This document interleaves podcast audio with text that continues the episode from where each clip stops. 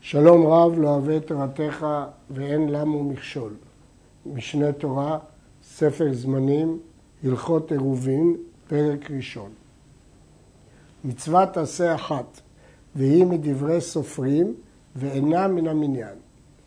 הרמב"ם בשורש הראשון של ספר המצוות כתב שאין מונים במניין תרי"ג מצוות, מצוות שהן מדברי סופרים.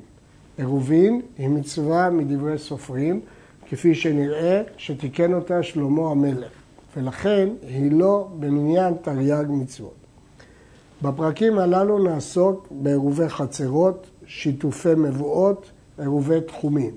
לא נעסוק בעירובי תבשילין, וכך יעסוק הרמב"ם בהלכות יום טוב. פרק ראשון חצר שיש בה שכנים הרבה, כל אחד מהם בבית לעצמו. דין תורה הוא שיהיו כולם מותרים לטלטל בכל החצר, ומבתים לחצר, ומחצר לבתים, מפני שכל החצר רשות היחיד אחת שמותר לטלטל בכולה. וכן הדין במבוי שיש לו לחי או קורה, שיהיו כל בני המבוי מותרים לטלטל בכולו, ומחצרות למבוי, וממבוי לחצרות, שכל המבוי רשות היחיד הוא. וכן הדין במדינה שהיא מוקפת חומה גבוהה, עשרה טפחים, שיש לה דלתות ננעלות בלילה, שכולה רשות היחיד היא, זהו דין תורה.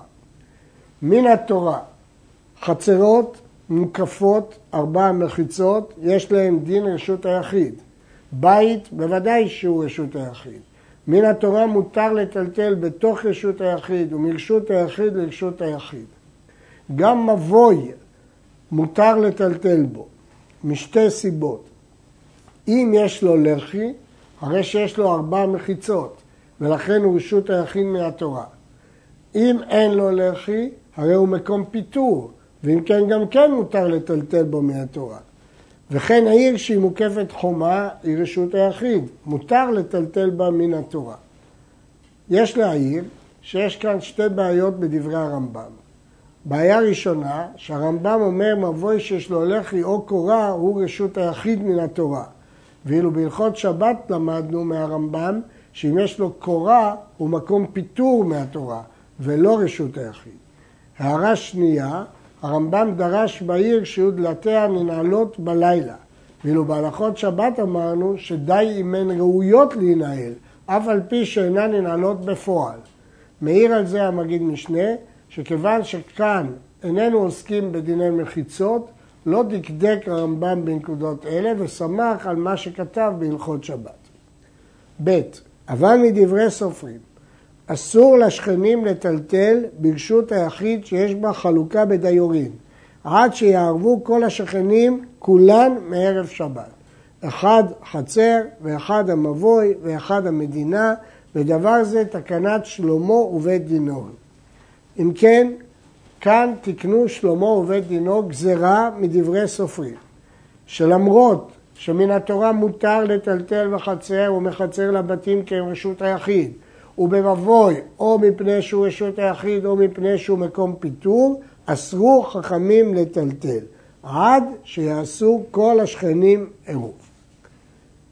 מדוע ומהו עירוב? נלמד לקמן. וכן יושבי אוהלים או סוכות, או מחנה שהקיפו מחיצה, אין מטלטלים מאוהל לאוהל עד שיערבו כולם. אבל שיירה שהקיפו המחיצה, אין צריכים לערב, אלא מוציאים מאוהל לאוהל בלא עירוב, לפי שהם כולם מעורבים, ואין אותם אוהלים קבועים להם. הרמב"ם מחלק בין מחנה מוקף מחיצה לבין שיירה מוקפת מחיצה. מחנה אוהלים מוקף מחיצה, צריך עירוב. שיירת אוהלים מוקפת מחיצה איננה צריכה עירוב. מדוע? מסביר המגיד משנה, שיירה היא ניידת, מחנה הוא קבוע, ולכן היות שהשיירה ניידת, כתב הרמב"ם, אין אותם אוהלים קבועים להם. מקור דברי הרמב"ם הללו בירושלמי, אבל בתוספתא כתוב להפך, וכך כתבו חלק גדול מן הראשונים. שדווקא במחנה אין צריך לערב. וכן יש במשנה לקמן ארבעה דברים פתרו במחנה ואחד מהם ערו. ואילו בשיירה כן צריכים לערב. אבל הרמב"ם לא פסק כך, אלא כמו הירושלמי. וכיצד הוא יישב את המשנה בעירובין שארבעה דברים פתרו במחנה, זהו במחנה מלחמה. כי במחנה מלחמה, אפילו שהם קבועים לכמה ימים, הם בדעתם תמיד ניידים. ולכן מחנה מלחמה הקלו ונתנו לו דין של שיירה, פטרו אותו לערב. מה שאין כן מחנה אוהלים קבוע, שלפי הרמב"ם חייב לערב. אם כן פסק הרמב"ם כמו הירושלמי. ראשונים אחרים פסקו להפך לפי התוספתא וגרסו אחרת בירושלמי. מפני מה תיקן שלמה דבר זה? מדוע לא להשאיר את הדין כפי התורה שמותר לטלטל בחצר, מחצר לבתים, מבתים לחצר ובמבוי? כותב הרמב"ם, כדי שלא יטעו ויאמרו, כשם שמותר להוציא מן החצרות לרחובות המדינה ושווקיה ולהכניס מהן לחצרות, כך מותר להוציא מן המדינה לשדה ולהכניס מן השדה למדינה. כזכור לנו, מדינה ברמב"ם פירושה עיר. ויחשבו שהשווקים והרחובות, הואיל והם רשות לכל, הרי הם כשדות וכמדברות, ויאמרו שהחצרות בלבד הם רשות היחיד, וידמו שאין ההוצאה מלאכה, ושמותר להוציא ולהכניס מרשות היחיד לרשות הרבים. ובכן, החשש הוא שמי שיראה שמוציאים מחצר אל הרחובות ואל השווקים, הוא יסבור שמותר להוציא מרשות היחיד לרשות הרבים.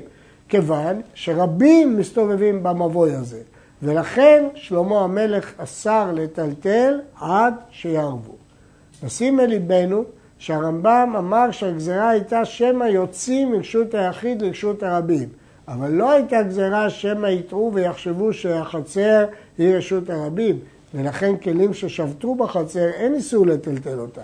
אבל אם תתיר מהבתים לחצר או מחצר למבוי, יבואו להתיר מרשות היחיד לרשות הרבים. כי בעיני אנשים, חצר שרבים גרים בה, או מבוי שרבים מהלכים בו, נחשבת כאילו רשות הרבים ויבואו לטעות, למרות שכמובן מהתורה היא לא רשות הרבים, אלא רשות היחיד.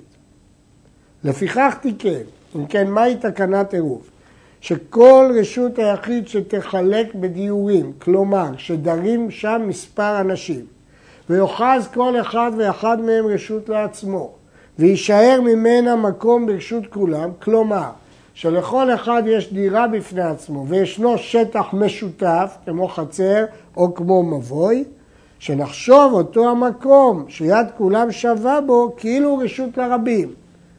ונחשוב כל מקום שאחז בו כאילו רשות היחיד, ויהיה אסור להוציא מרשות שחלק לעצמו לרשות הרבים. ואם כן, מה יעשו? יערבו. מהו התיקון של העירוב? למרות שהכל רשות היחיד. העירוב גורם שנתייחס גם לחצר כרשות היחיד, למרות שבוודאי שרשות היחיד מהתורה. מהו העירוב הזה? שהתערבו במאכל אחד שמניחים אותו מערב שבת. כלומר, שכולנו מעורבים ואוכל אחד לכולנו. כיוון שהשתתפנו כולנו באוכל אחד, כאילו אנחנו שותפים, אנשים אחים, ואז לא יחשב הדבר בעיני אנשים כרשות הרבים. ואין כל אחד ממנו חולק רשות מחברו, אלא כשם שיד כולנו שווה במקום זה שנשאר לכולנו על ידי שהשתתפנו באוכל, כך יד כולנו שווה בכל מקום שאחז כל אחד לעצמו. והרי אנו כולנו רשות אחת. ואז לא יבואו לטעות שמותר להוציא מרשות היחיד לרשות הרבים. העירוב שעושים בני החצר זה עם זה הוא הנקרא עירובי חצרות. ושעושים אנשי המבוי זה עם זה, או כל בני המדינה, הוא הנקרא שיתוף. כלומר ההבדל בין עירוב לשיתוף, עירוב זה בחצר, שיתוף זה במבוי או בעיר. הלכה ח' אין מערבין בחצרות אלא בפת שלמה בלבד. אפילו כיכר מאפה שאה והיא פרוסה, אין מערבין בה. הייתה שלמה והיא קיסר, מערבין בה. אפילו מאפה ענק, גדול, אבל פרוס, אי אפשר לערב בו. אבל שלם, אפילו שהוא קטן מאוד, קיסר, כמטבע קטנה של איסר, מערבין בה. ובכן הרמב"ם פוסק, במחלוקת התנאים המופיעה במשנה, שצריך פת שלמה, אפילו קטנה, אבל שתהיה שלמה. המגיד משנה מביא את מנהג הגאונים ללקט קמח מכל אחד ואחד ולאפות ממנו פת שלמה. מלשון הרמב"ם משמע שצריך שכל אחד ייתן אה, פת שלמה או יזכו בפת שלמה. אבל הם סוברים שאם לוקחים קמח מכל אחד ואחד ואופים אותו יחדיו, הרי מקבל הדין כפת שלמה. נזכיר עוד שישנם הסוברים שצריך כגרוגרת לכל אחד ואחד. הרמב"ם לא סובר כך. הרמב"ם אמר שאם הפת היא קיסר, קטנה, לא הזכיר דרישה שיהיה כגוגרת לכל אחד ואחד. עוד יש להעיר שבתלמוד שאלו ונחלקו אם פת חלוקה ותחוו בה קסמים והפכו אותה לשלמה, האם זה חיבור או לא? הרמב"ם והריף השמיטו. ייתכן שהרמב"ם רמז לזה בהלכות טומאת אוכלים, שאין חיבורי אדם חיבור כפי שהוא כתב שם. הדין שגוגרת לכל אחד ואחד שהזכרנו, כנראה שהרמב"ם סובר שזהו רק בעירובי תחומין ולא בעירובי חצרות. נזכיר עוד, מדוע לא מערבים בפרוסה? הגמרא אומרת משום איבה. מהי האיבה? שלא יאמר אדם לחברו, אני נתתי שלמה ואתה נתת פרוסה. כשם שמערבים בפת תבואה, כך מערבים בפת אורז ופת עדשים, אבל לא בפת דוחן, רק מה שנקרא פת, פת, חשובה. ושיתוף מבואות בין בפת בין משאר אוכלים. נשים לב, כאן הוא ההבדל בין עירובי חצרות לשיתופי מבואות. עירובי חצרות אפשר לעשות רק בפת. אמנם יכולה להיות פת אורז, פת עדשים, אבל חייבת להיות פת שלמה. לעומת זאת, בשיתופי מבואות לא חייבים פת. אפשר להשתמש בשאר אוכלים. איזה אוכלים אפשר להשתמש לשיתופי מבואות? בכל אוכל משתתפים, חוץ מן המים בפני עצמם או מלח בפני עצמם. וכן כמהים ופטריות אין משתתפים בהם. מים, מלח, כמהים ופטריות אין להם חשיבות של אוכל ולכן אי אפשר לעשות בהם שיתוף. אבל כל שאר הדברים אפשר לשתף. ערב מים עם מלח נעשה כמורייס ומשתתפים בו, כי זה סוג של רוטב שמטבלים בו, יש לו אוכל, שם אוכל, אפשר לערב בו. אגב, התוספות בעירובין דורש שיהיה מים ומלח ושמן כדי להיקרא מורייס, אבל הרמב"ם מסתפק במים ומלח בלבד. וכמה שיעור האוכל שמשתתפים בו בשיתופי מבואות, כי בעורבי החצרות אמרנו פת שלמה אפילו קיסר, אבל בשיתופי מבואות שלוקחים שאר האוכלים, כי גוגרת לכל אחד ואחד מבני המבוי או מבני המדינה, והוא שיהיו שמונה עשר או פחות. אבל היו מרובים על זה שיעורו שתי סעודות, שהן כשמונה עשר גוגרות, שהן כשישה ביצים בינוניות. אפילו היו המשתתפים אלפים ורבבות, שתי סעודות לכולם. לכן הרמב"ם מגדיר פה מהי גרוגרת. שיעור גרוגרת, הרמב"ם כתב פה שמונה עשר גרוגרות הם שש ביצים, או בלשונו שישה ביצים, משמע שגרוגרת היא שליש ביצה. נמשיך. אמרנו שיש הבדל אם המשתתפים במבוי מרובים או מועטים. אם הם מועטים, דהיינו פחות משמונה עשר איש, צריך גרוגרת לכל אחד ואחד. אבל אם הם מרובים על שמונה עשר, מספיק שתי סעודות לכולם, אפילו אלפים מעובבות. וכמה הם שתי סעודות? שמונה עשר גרוגרות. מניין למדו שמרובים הם שמונה עשר או יותר? ייתכן שלמדו את הדבר ממלך, לא ירבה לו, הגמרא דורשת, לא ירבה לו נשים, שמונה עשרה, כפי שלומדים מן הפסוקים. י. כל אוכל שהוא נאכל כמות שהוא, כגון פת ומיני דגן ובשר חי, אם ישתתפו בו, שיעורו מזון שתי סעודות. וכל שהוא לפתן, ודרך העם לאכול בו פיתן, כגון יין מבושל ובשר צלי וחומץ ומורייס וזיתים ואימהות של בצלים, שאורו כדי לאכול בו שתי סעודות. נשים לב, אמרנו שצריך מזון שתי סעודות. אם יש אוכל שאוכלים אותו בפני עצמו, שיעורו מזון שתי סעודות. ואם זה סוג רוטב או אוכל שמטבלים בו את הפת, אז שיעורו לא הוא עצמו שתי סעודות, אלא כדי לטבל בו שתי סעודות.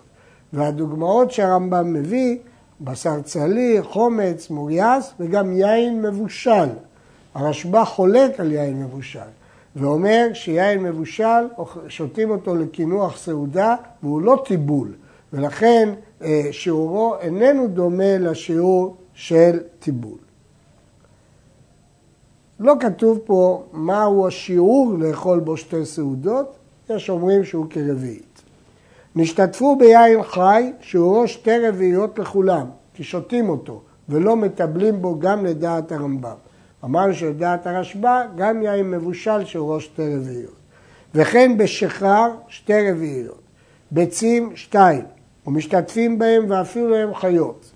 רימונים שתיים, אתרוג אחד, חמישה אגוזים, חמישה אפרסקים, ליטרה ירק, בין חי, בין שלוג. ואם היה בשל ולא בשל, אין מערבים בו, לפי שאינו ראוי לאכילה. כי למדנו שצריך להיות ראוי לאכילה.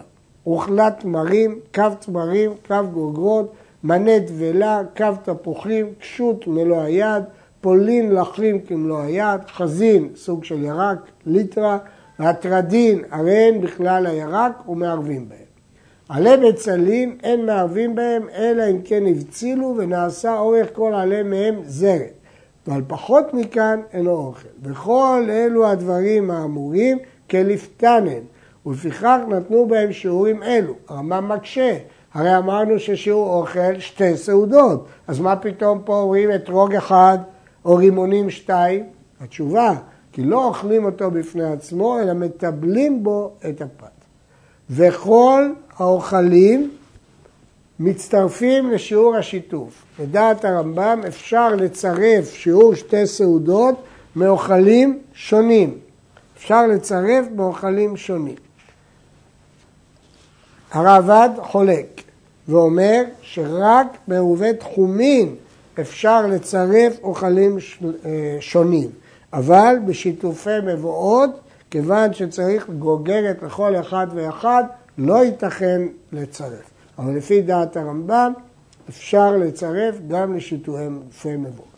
בהלכה הבאה, הלכה י"ב, הרמב"ם קובע את המידות. ליטרה אמורה בכל מקום מלוא שתי רביעיות, אוכלה חצי רביעית, מנה אמורה בכל מקום מאה דינר, הדינר שש מעין, המעה משקל שש עשרה שעורות, הסלע ארבעה דינרים, הרביעית מחזקת מן היין, מים או מן היין, משקל שבעה עשר דינרים וחצי דינר בקירוב. ובכן, הרמב"ם ממשיך, הגודל של שאה, שישעת קבים, עקב, ארבעת תלוגים, לוג, ארבע רביעיות, וכבר ביארנו מידת הרביעית ומשקלה, ואלה השיעורים שאדם צריך לזכור אותם תמיד. אם כן, בפרקנו מופיעה רשימה חשובה של שיעורים. מה עשה כאן הרמב"ם? תרגם את שיעורי הנפח, תרגם אותם למשקל. אומר המגיד משנה, שלא מצאנו בתלמוד שיעורים כאלה של משקל, אלא שהגאונים דקדקו כיוון שהם הבינו שיותר נוח לאדם במשקל ולא במידה.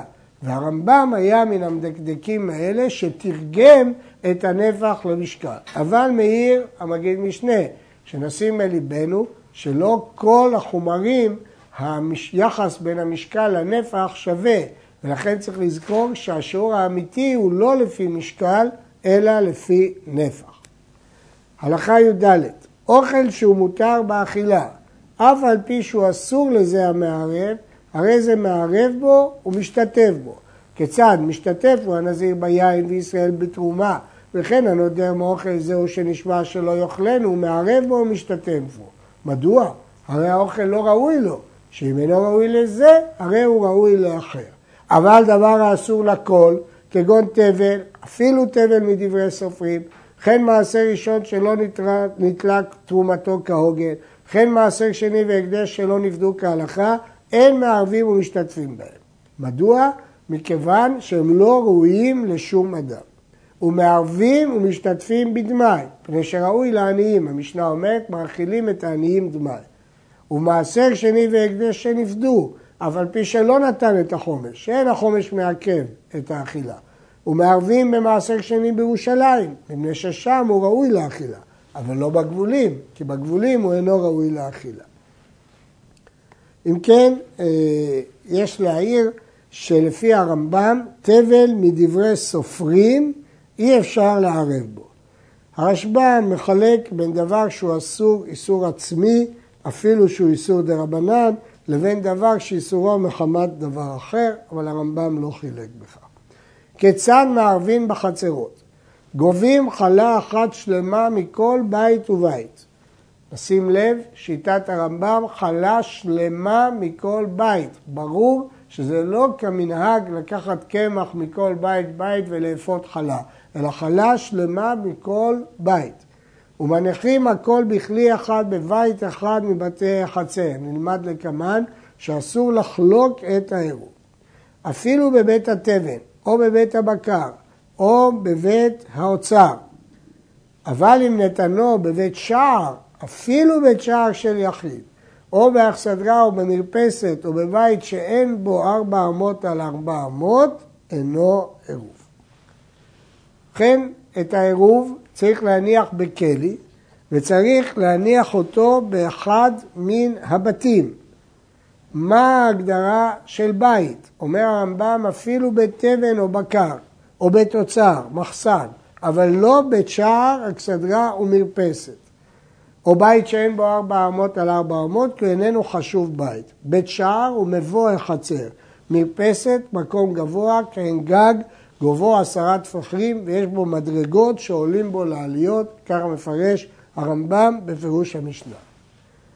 נדגיש, יש כאן בעיה מסוימת ביחס בין הרמב"ם לגמרא. הרמב"ם כתב שאפילו בבית שער של יחיד אי אפשר לערב בו, הוא איננו עירוב. בגמרא ההלכה הזאת מופיעה מדברי רבנו משמע שבית שער של יחיד אינו מקום דירה ואין מניחים בו את העירוב. אבל לקמן בפרק ד' הלכה ח' כתב שבית שער של רבים אינו מקום דירה. משמע שבית שער של יחיד הוא מקום דירה ואוסר על דירת חברו, ואם כן משמע שיהיה מותר להניח בו עירוב, וצריך ליישב את הרמב"ם גם עם מה שכתב לקמן וגם עם סוגיית הגמרא. המגיד משנה כותב שהרמב"ם גרס אחרת בגמרא. יש שפרשו שבית שער של יחיד אין עירובו עירוב למרות שהוא אוסר. למה? שלעניין ליתן בו את העירוב צריך להיות בדירה יותר גמורה מאשר לאסור. הוא מספיק דירה כדי לאסור, אבל הוא לא מספיק דירה כדי שייתנו בו את העירוב.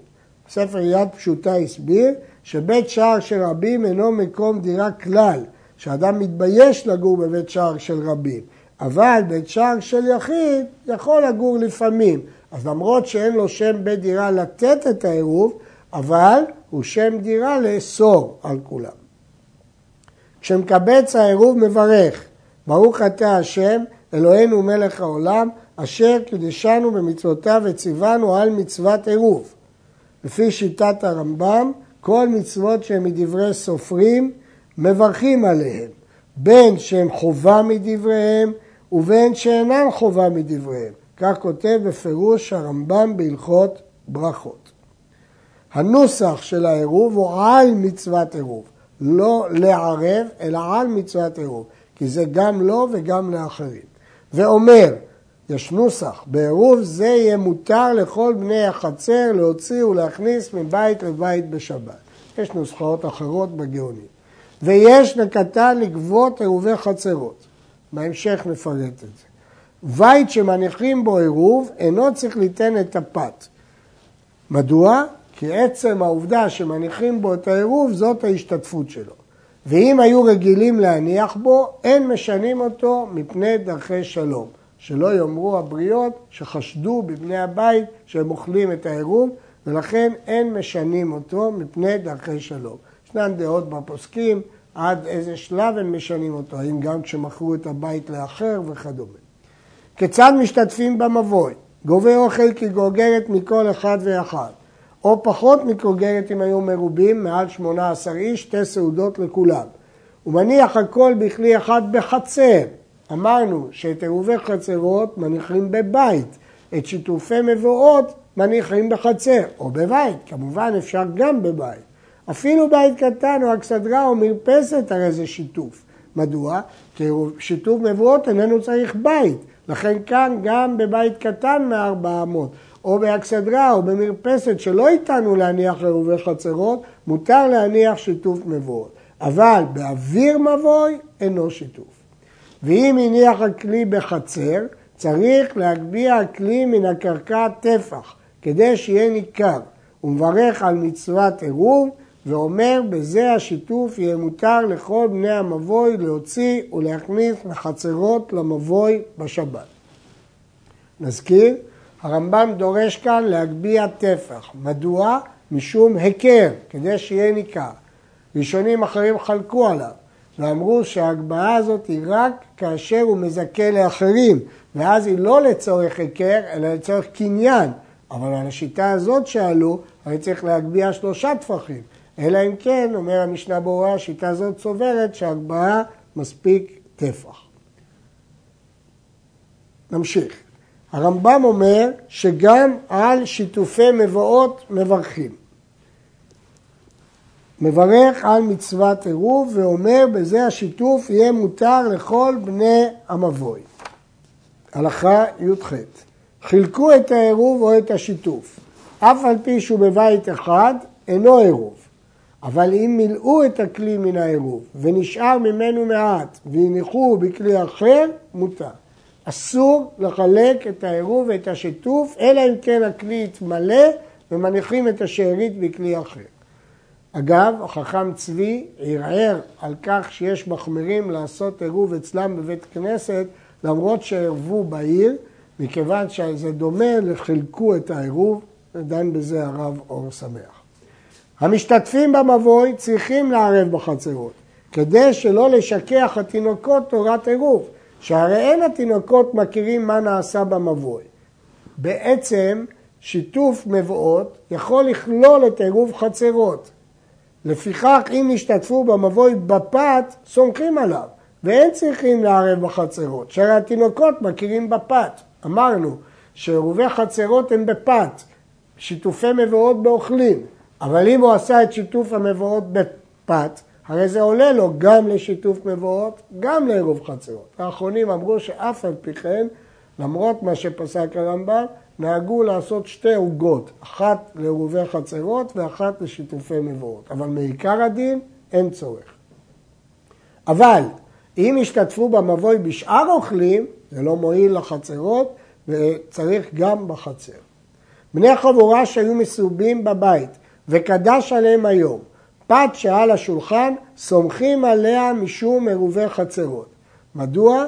מכיוון שהם ראו אותה כפת משותפת לכולם. ואם רצו לסמוך עליה משום שיתוף, סומכים, אף על פי שהם מסובים בחצר. מדוע? כי אפשר להניח את השיתוף בחצר, כיוון שזה פת, היא יכולה להיות גם שיתוף וגם עירוב, וכיוון שהם היו מסובים עליה, היא נחשבת כאילו פת של כולם. לקח אחד מבני החצר פת אחת, ואמר הרי זו לכל בני החצר. או בשיתוף מבואות, לקח אוכל כשתי סעודות, ואמר הרי זה לכל בני המבוי, אינו צריך לגבות מכל אחד ואחד, כי זכין לאדם שלא בפניו, והוא זיכה להם על ידי ההגבהה. אבל הוא לא יכול בעצמו לזכות להם, צריך לזכות להם בו על ידי אחר. צריך לתת למישהו אחר להגביה, כדי שיהיה נציג של הקונה ונציג של המקנה. ויש לו לזכות להן על ידי בנו וביתו הגדולים ועל ידי עבדו העברי ועל ידי אשתו, אבל לא על ידי בנו וביתו הקטנים ולא על ידי עבדו ושפחתו הכנענים, שפני שידם כידו, ואם כן, אין כאן מי שייצג את הקונה ואת המקנה. וכן יש לו לזכות להם על ידי שפחתו העברית, אף על פי שהיא קטנה, שהקטן זוכה לאחרים בדבר שהוא מדברי סופרים. למרות שההלכה היא שקטן לא יכול לזכות למישהו אחר, אבל בדבר שהוא בדברי סופרים, כמו עירוב, יכול לזכות. ואינו צריך להודיע לבני החצר או לבני המבוי. מדוע? כי זכות. וזכין לאדם שלא בפניו, הם רק מרוויחים מזה, אין להם שום הפסד כמו בעירובי תחומין שמפסידים את הצד השני כמו שנלמד. אין מערבים ולא משתתפים בשבת אלא מבעוד יום. צריך שעוד לפני כניסת השבת יהיה האוכל ראוי לכולם. ומערבים עירובי חצרות ושיתופי מבואות בין השמשות, אף על פי שהוא ספק מן היום או מן הלילה. בכל זאת מערבים בו. ולעולם צריך שהעירוב או השיתוף מצוי ואפשר לאוכלו כל בין השמשות. לפיכך אם נפל עליו גל של אבנים, או אבד, או נשרף, או שהיה תרומה ונטמאת מבעוד יום, אינו עירוב, כיוון שלא כל בין השמשות הוא היה ראוי. משחשיכה, הרי זה עירוב, כי בין השמשות זה היה ראוי. ואם ספק, הרי זה עירוב, שספק עירוב כשר. כך הלכה במשנה, ספק עירוב כשר. נתן העירוב או השיתוף במגדל, היינו בארון, ונעל עליו, ואיבד המפתח קודם לחשיכה. אם אי אפשר להוציא העירוב אלא אם כן עשה מלאכה בין השמשות, הרי זה כמי שעבד ואינו עירוב, שהרי אי אפשר לאוכלו כי הוא איננו יכול לעשות מלאכה בין השמשות. אבל אם היה יכול להוציא בלי מלאכה, מותר. הפריש תרומת מעשר התרומה גדולה והתנה עליה שלא תהיה תרומה עד שתחשך, אין מערבים עליה. שעדיין היא תבל כל בין השמשות, ואמרנו שצריך סעודה שראויה מבעוד יום.